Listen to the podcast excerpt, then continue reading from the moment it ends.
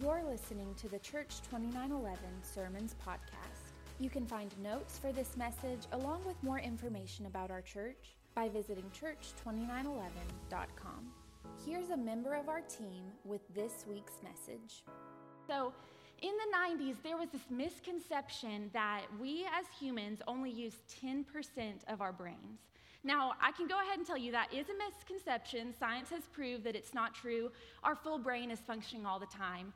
And you might think, I, I think I know some people that they only use 10% of their brain, but it's not true. We use all of our brains all the time. But there was this misconception that we only use 10% of our brains. And so that led us to this idea or this question of, what would happen if we started to use more than 10% of our brains? What would happen if we tapped into and unlocked more of our brains?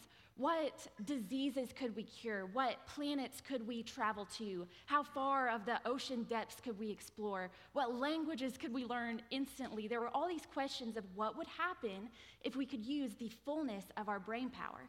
And so we saw this in Hollywood a lot. There were lots of movies and TV shows that came out about this idea of what if? What if we could unlock the rest of our brain? And so we saw it all through Hollywood, and Matilda is actually no different.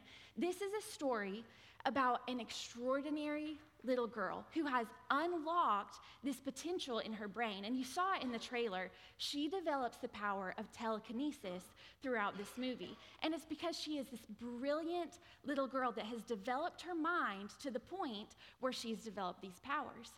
And so, if you haven't seen Matilda, just a little recap for you. There are really three bad guys in Matilda's life, and they're all adults that are less than extraordinary in her life. You've got her parents, Harry and Zinnia Wormwood, and they are totally self obsessed. They're so concerned about themselves. In the trailer, you saw that they don't even know how old their daughter is. They, you know, they don't know, they have no clue. Uh, there's a quote from the movie, and it says The Wormwoods were so wrapped up in their own silly lives that they barely noticed they had a daughter. Had they paid any attention to her at all, they would have realized she was a rather extraordinary child. So they, they have no concept of how amazing their daughter is because they are so self absorbed, self possessed. They only have time for themselves. Their minds can only think about themselves and what they want. Her mom spends every day at the bingo hall. She's so worried about what she looks like, what she has. She spends every day at the bingo hall. And her dad is a crook. He's a used car salesman, and uh, he, we'll see in a clip in just a little bit, he is a crook. He sells really cheap cars at high prices, and he knows that he's cheating people. All his dealings are shady. Uh, he's just not a great guy, and they're so worried about what's going on in their lives they have no time or attention for their extraordinary little girl. But finally, she convinces them that she is not four years old. She's actually six and a half, and it's time for her to go to school. And so they send her to elementary school where she has, has this idea that it's going to be this wonderful place for her. Because you see, growing up, up until she was six and a half, all she did was spend time by herself, reading books. And so she was exploring these other worlds and uh, getting these new ideas, gaining all of this knowledge through these books she was reading. Finally, she goes to school. She thinks it's going to just be, you know, rainbows and butterflies, as they say. And then she meets her principal, Miss Trunchbull, who is this cruel, evil woman. She hates children. She says that uh, she doesn't know why it takes kids so long to grow up, and her idea of a perfect school is one where there are no kids. So, through this journey, she develops these powers, unlocks her brain, and she decides that she's going to use them for good. Because at this school, she also meets a very important character in her story. We're going to talk about her at the end, but she meets Miss Honey, who is her teacher. And she is the kindest, gentlest, sweetest person that Matilda has ever met. And so, as the story goes, long story short, uh, Matilda uses her powers for Miss Honey. She's lost everything Miss Honey has in her life, and Matilda uses her powers for good. And they all live happily ever after, as they say. Uh, so, Matilda, in this story, she really didn't have a, a very happy childhood in her early years. But she did something incredible. The movie has a funny line in it. It says, She learned something that most people don't learn until her 30s, and that's how to take care of herself. But she didn't just learn that, she learned something really incredible, and that is this idea of living in fullness. She wasn't just living in 10% like everybody thought in the 90s, but she had unlocked her full potential. And so that's what I want to talk to you about today. I want us to talk about living in the fullness of God. Not just living in the 10%, but really living in fullness. And I hope you don't mind. I want to cut straight to the heart of it. And I, just want to get down to business, if that's okay, and tell you that there are a lot of people in the family of God that are walking around and living in 10%. And I don't just mean in this room, I mean, I mean the family of God. There are people who are walking around with old wounds, old scars, old habits, and sin patterns and beliefs about God, beliefs about themselves. There are people walking around living in 10%, but God has called you to live in his fullness. He has more for you today. And some of us in this room, some of us don't even remember the 90s. We're that young. There are some people that have gone through so many different seasons in their life and have been serving and loving God for years. But can I tell you today, there's still more for you too. God wants all of us to live in his fullness. And he wants to fully transform every part of us. And so today, maybe, maybe that doesn't even feel like it applies to you. I think a lot of times we think living in fullness is awesome for our pastor, it's awesome for people who are on staff at churches. But God wants you specifically right where you are. He wants you to live in the fullness of God. Wherever you're at right now, He wants you to live in His fullness in every area of your life. And so I hope this morning, uh, I want to encourage you by reading some verses from the Word of God that remind us of that truth. But first, let's look at this quote. This is actually the very first line in Matilda. It's the opening line. It says this Everyone is born, but not everyone is born the same. Some will grow to be butchers or bakers or candlestick makers. Some will only be really good at making jello salad. But one way or another, though, every human being is unique for better or for worse. Now, this is biblical. Maybe not the jello salad part, um, now, if you questioned if this was a 90s movie, that should prove it to you right there. There's not a lot of things more 90s than a jello salad. Uh, but this is biblical. Basically, what this is saying is you were created uniquely. You were created on purpose. There is something special about you that is different from every other person.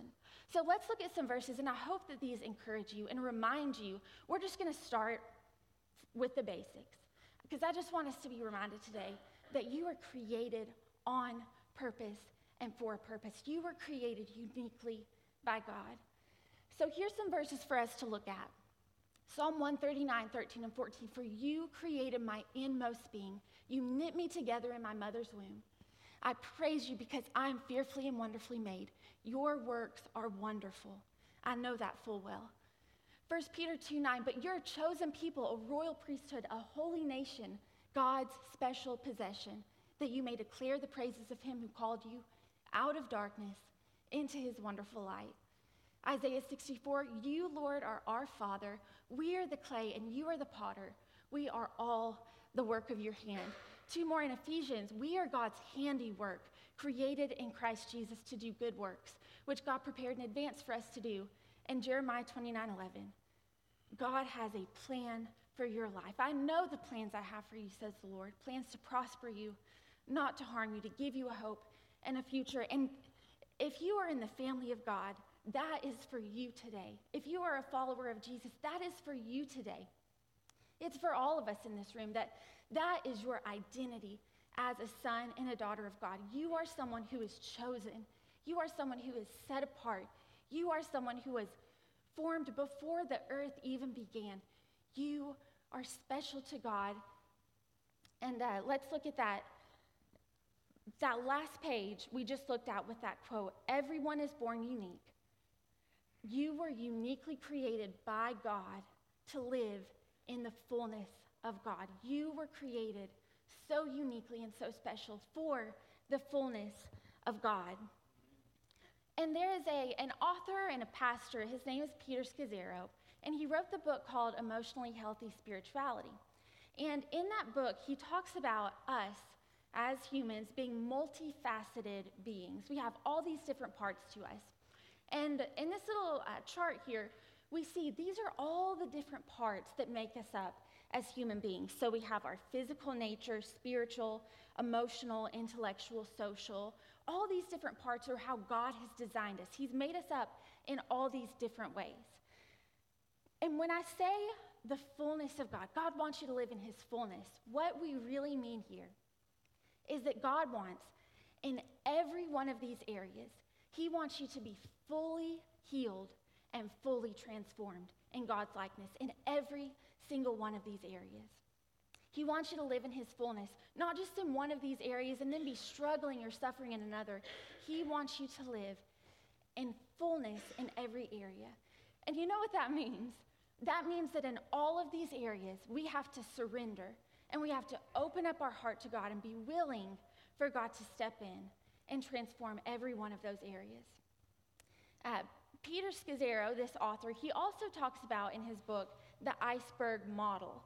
And so when we see it here, this is, this is pretty clear, right? You've got what's above the surface, everything above that black line. That's what people see, that's what you show on the outside. When we're talking about human nature and, and living in fullness, this iceberg model, everything on top is what you see. It's how you present yourself. It's what you say when people say, hey, how are you? It's uh, how you react. It's what you think. It's everything that's on the outside. And then just below that line, we have things that are below the surface. And Peter Scazzero, in his book, he talks about how this is the area where most of us have allowed God to really come in and change things for us. We've really allowed Him to transform us in these areas. But if you'll notice, below that dotted line is everything below the surface. And these are the things that I really want us to think about today as we walk through this next set of scripture that we're going to read. This is the stuff that a lot of us who are not living in the fullness of God, we might seem great on the outside, we might even feel great a lot of days, but this is the stuff that is buried deep, deep beneath the surface. There are a lot of people in the family of God walking around with these old scars, these old wounds, and sometimes we push them down so deep because we don't want to think about them. We don't want to deal with them. These hurts, these wounds, these things that we are ashamed of that have happened, maybe not even our lives, maybe in our family history. Things that have happened, things that we have addiction to, things that we uh, are so obsessed with, things that maybe we push down to the bottom because we don't want to deal with it. And can I tell you, it's God can do anything He wants. He is totally sovereign and He is in control. But it's real hard for something in your life to be transformed if you have pushed it and shoved it down so far that you don't even want to think about it. Uh, there are things that a lot of us hold on to for years and years and even generations that are a part of our story. Maybe it's our thought processes and our beliefs. How many of you know that there are things that your grandparents said to your parents, and so your parents said to you, and they're things that you believe, and now maybe you even say them to your children. Things in your life, thought processes, beliefs, traumas. Did you know that trauma can be stored in your body? That's a scientific fact. Trauma, your body can hold trauma, things that have happened in your past. When I was in college, I went through this season where I was breaking out into hives every day. I couldn't figure it out why. I couldn't figure out why. Every day, without fail, just breaking out into hives. And so I started going to all these doctors and allergists, dermatologists, trying to figure out what in the world is going on in my body. I've never been allergic to anything. So they had me keep all these food logs. So I was writing down what I was eating, trying to figure out what was causing all this reaction. It wasn't that. Test came back totally normal, not allergic to anything. Kept going, kept going. And anybody who's, who has ever dealt with something chronic, you know that that is the most frustrating. It just makes you want to scream when you deal with something chronic and nobody knows what's wrong, right? If you've been there, you know how maddening that can be. And finally, I went to a doctor and I, I laid it all out there. It was like the last straw. I can't take this anymore. This is driving me crazy. It's all I can think about. So I go to this doctor and I told her the whole story. This is what I've tried. This is what I've done. This is what the tests have said. She looked at me and she said, Have you ever considered that maybe you have anxiety or depression? And she said, We see this all the time. When anxiety or depression goes untreated, it will literally start to come out of your body. If you push it down so much and so often, it will literally start to come out of your body when it goes untreated because it has no other option, no place to go. And so, as we move through this message, I want us to think about those areas. And it's, it's not easy. If we're being real, if we want to be real today, it's not easy to dig in to those deep beneath the surface areas of things that we are ashamed of, of things that have wounded us so deeply, of things that have changed our belief about ourselves or maybe about somebody else, things that have rocked us to our core so hard, but that we just push down because we it's just too much, too much to deal with, so we just push it down.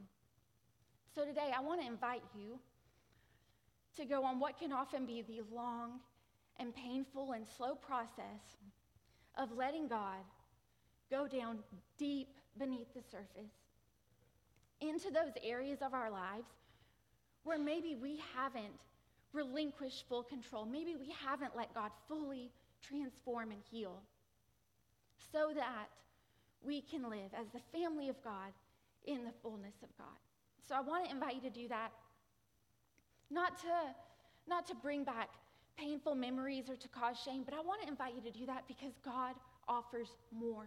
When we give Him more, He wants to heal us, He wants to transform us, and He wants us to live in His fullness. You were made to live in His fullness. So I want to look at in the scripture, this is in the book of Colossians, and this is actually Paul. He's writing a letter. He wrote a lot of letters in the New Testament because he got thrown in jail a lot. So he's writing a lot of letters, and this is one. This is a letter to the church of Colossians. And in this book, it's only four chapters. So if you want a good study on living in the fullness of God, you can go home and read it this afternoon. Read it this week. This is an awesome place to start when we're looking at living in the fullness of God. But let me set the stage for you a little bit. So, Paul uh, after Jesus, he has been crucified and resurrected, and all of Jesus' disciples now, all the ones that remain, have started to go on these missionary journeys. So they're going to all these different places and planting churches. And along the way, a lot of people are unhappy with the gospel message that's being spoken that Jesus is the Messiah, he's the risen king. A lot of people are unhappy. So disciples and church planners are getting thrown into jail.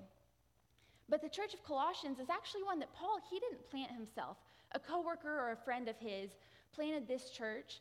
And when they first planted, they were so bought in. They were all in on the message of Jesus. They totally were sold out and believed that Jesus was exactly who he said he was. And they were following uh, what Jesus called them to, what Jesus commanded them to do.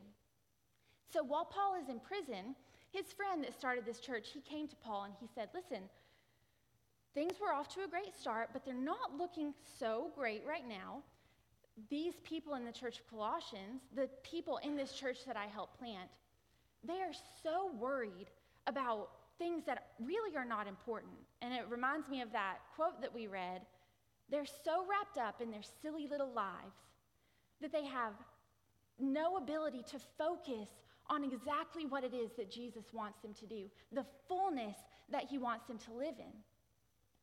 And so basically, what happened was, and before Jesus, there were all these different religions and different laws. You had Jewish people who believed uh, that very specific laws had to be fulfilled, and then you had others, Gentiles and other belief systems, that contradicted that. And we know that Jesus came and totally fulfilled the law, but there were still all these different belief systems. And because of Jesus, these different religions now became one body of Christ, one family of God under the resurrection and the life of Jesus. So you've got all these different beliefs and thought patterns and mindsets and uh, ideas of what's right and what's wrong and what we need to do all now in one church. And so Paul is told that these, these guys, they started out great, but now they're getting so wrapped up and so worried in what's right and what's wrong, and well, we did this and you did that, and our family does this, and that's what Jesus said to do, and all these outside thoughts speaking in and really diminishing the fullness of God and what God wanted to do in that church and how he wanted to use them. So we're going to start in Colossians 3, and this is Paul addressing that church. Since then, you've been raised with Christ. This is what he's telling them to do. This is his encouragement, his command to this church. You've been raised with Christ, so set your hearts on things above where Christ is, seated at the right hand of God. Set your minds on things above, not on earthly things, for you died, and your life is now hidden with Christ in God. When Christ, who is your life, appears, then you also will appear with him in glory. And that next slide, going on, put to death, therefore, whatever belongs to your earthly nature sexual immorality, impurity, lust, evil desires, and greed, which is idolatry. Because of these, the wrath of God is coming. You used to walk in these ways and the life that you once lived, but now you must also rid yourselves of all such things as these anger, rage, malice, slander, and filthy language from your lips. I think we have one more. Do not lie to each other, since you have taken off your old self with its practices and have put on the new self, which is being renewed in knowledge in the image of its creator. Here, there is no Gentile or Jew, circumcised or uncircumcised, barbarian, Scythian, slave, or free, but Christ is all and is in all. This is what Paul is telling the church. That stuff that you were so wrapped up in before, that's the old you. And that old you, when you are in Christ, that old you, they're dead and gone. That is not who you are anymore. And there's a really special part of this particular passage. That first line there do not lie to each other. And when we read that, we might think that that's saying, you know, don't lie about what tax bracket you're in, or don't lie about, uh, don't lie on your tax return, or don't lie about what grades your kids are making in school, or how awesome your marriage is. It's not saying don't tell white lies.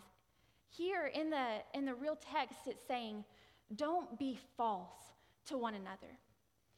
Because when, when the Colossians, when they were so wrapped up in all this other stuff that was happening, that was the old them. That wasn't the new creation that they were in Christ. And so Paul is saying, don't live in the false self anymore because that is the old you. So don't be false to one another, but instead, put on the new self and live in the fullness of God.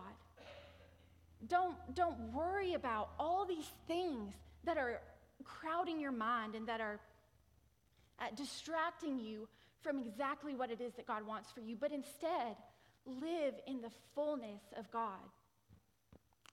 So I want us to pause right here before we continue with this passage and just take a little self assessment. This is something, again, this comes from Peter Scazzero, the author of Emotionally Healthy Spirituality, and he has a little self assessment for us. And now, again, this is not meant to shame, this is to lead us closer to the fullness of God. And so we're going to read through these. And as we do, I want you to think for yourself. Uh, now, this is a self assessment for yourself, not for you to assess all of your neighbors and your spouse and your kids. This is an assessment for you today. Because we're talking about something serious. We're talking about the fullness and the depth of God. So we're going to go through. I've got 10 questions for you. And I want you to assess yourself, maybe keep a mental tally of where you're at uh, and this is our question. This is what we're asking. How much of your life is dominated by the false self, by the old you? So, number one, I'm reluctant to admit my weaknesses and flaws to others.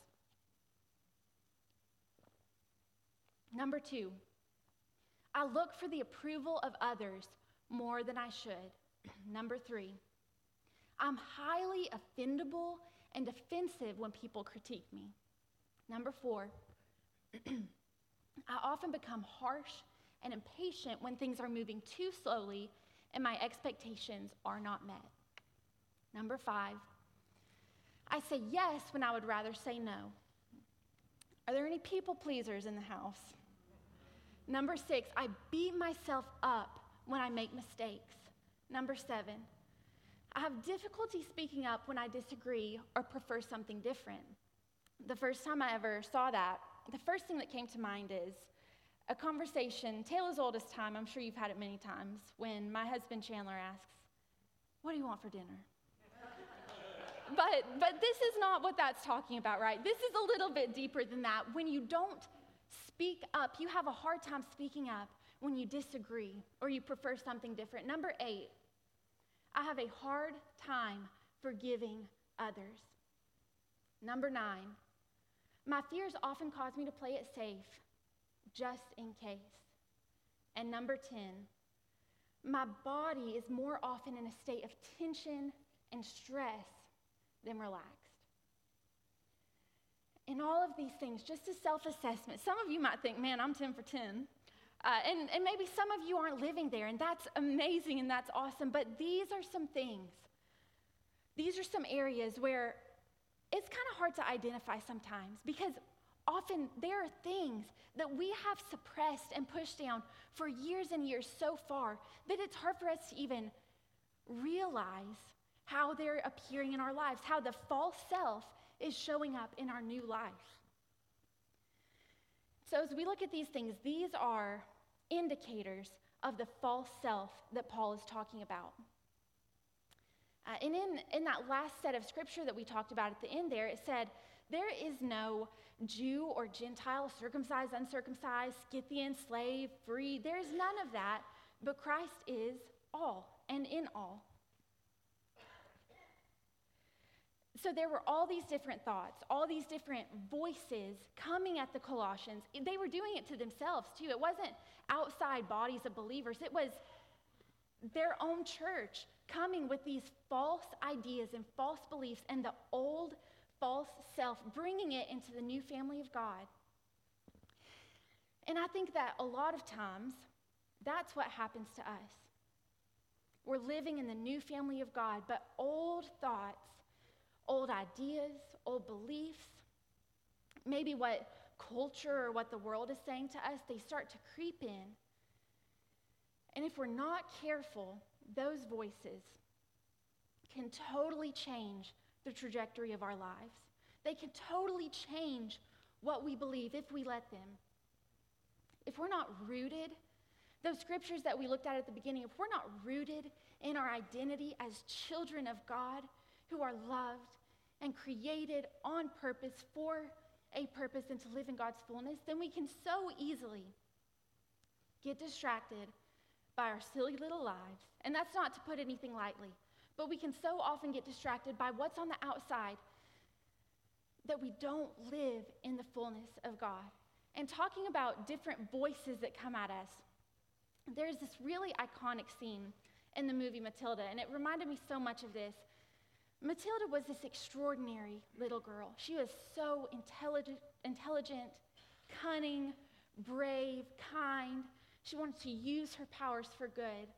But all around her, almost every single person in her life, all they did was tear her down, speak ill of her, not lift her up, not encourage her. Nobody ever said a good thing to Matilda about herself until she went to elementary school. Nobody believed in her. All these false ideas and false thoughts were constantly coming into her mind. So I want to show you what I mean. Let's watch this clip. Two directional drill. You run it backwards, the numbers go down. Watch your speedometer. Cool. See? Yeah. Daddy, you're a crook.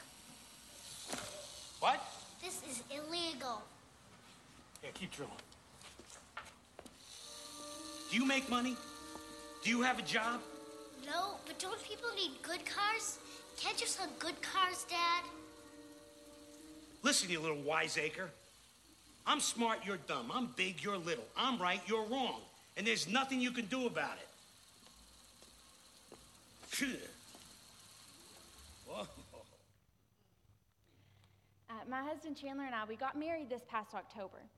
So we're coming up, we're getting close to our one year anniversary.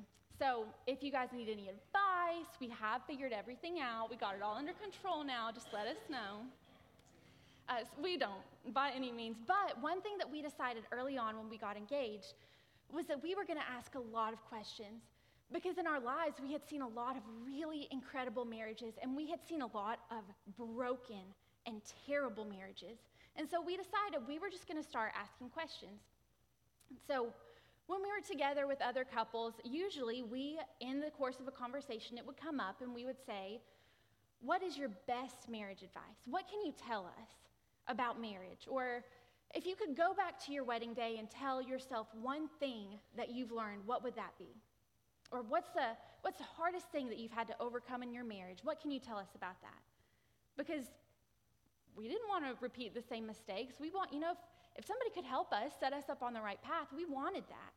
And so we started asking all these questions, and that's one thing that we decided we were going to do together.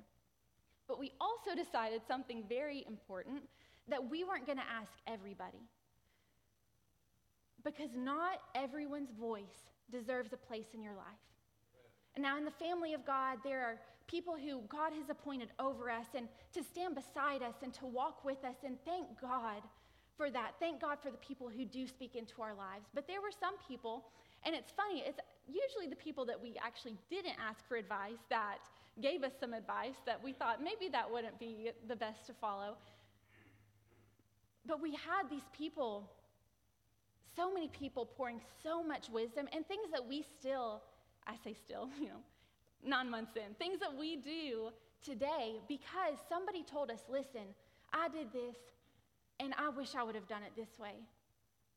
Things that people poured into us and encouraged us to do that we still carry with us, that we do today. But some of that junk that people told us, we just threw it to the wayside because some voices don't deserve to speak into your life. Just like Matilda, it's amazing to think that a child, and it's, you know, it's Hollywood, it's a, it's a story. It's amazing to think that this little girl turned out so extraordinary, even with all of this going on around her, all this negativity going on, speaking into her life. Not all voices are worth listening to. So I've got one more passage of scripture. And listen, if you're going to listen to a voice today, if you're going to take advice today, let it be this. This is the word of God in Colossians. Therefore, as God, and we're picking up right where we left off. Paul is still talking to the church of Colossians. As God's chosen people, holy and dearly loved. I want to pause right there. That is who you are. Three things right there. You are chosen by God. You are holy. And in the text, it means you're set apart. You're not that old you anymore. You are set apart. You are designed for fullness and greatness. And finally, you are dearly loved. That is who you are today. So, as that person, clothe yourselves with compassion, kindness, humility, gentleness, and patience, and bear with each other, and forgive one another if any of you has a grievance against someone. Forgive as the Lord forgave you that next slide. Over all these virtues, put on love, which binds them all together in perfect unity. And let the peace of Christ rule in your hearts, since as members of one body, you are called to peace. And be thankful. There are a lot of voices that aren't worth, worth listening to, but Matilda, she had one person in her life, literally just one person in her life that spoke good things over her. She said, Miss Honey, uh, Matilda's teacher, Miss Honey, she embodied all of these things gentleness, patience, kindness, love, and care. She was nurturing. She's the only person in Matilda's life that ever showed her any kind of love. She's the only person in Matilda's life that ever sat down and looked her in the eye and said, Matilda, I know what your parents say about you, but you are extraordinary. And I know what you might want to believe about yourself and all these lies, but you are extraordinary. Thanks for listening to the Church 2911 Sermons podcast. If you have a need, we would love to pray with you. You can connect with our prayer team by emailing prayer at church2911.com or by texting 205 476 2911. You can learn more about our church by visiting us online at church2911.com and by connecting with us on Facebook and Instagram at Church2911. We hope this message has encouraged you and reminded you that God loves you and has an amazing dream for your life. As always, we dare you to dream.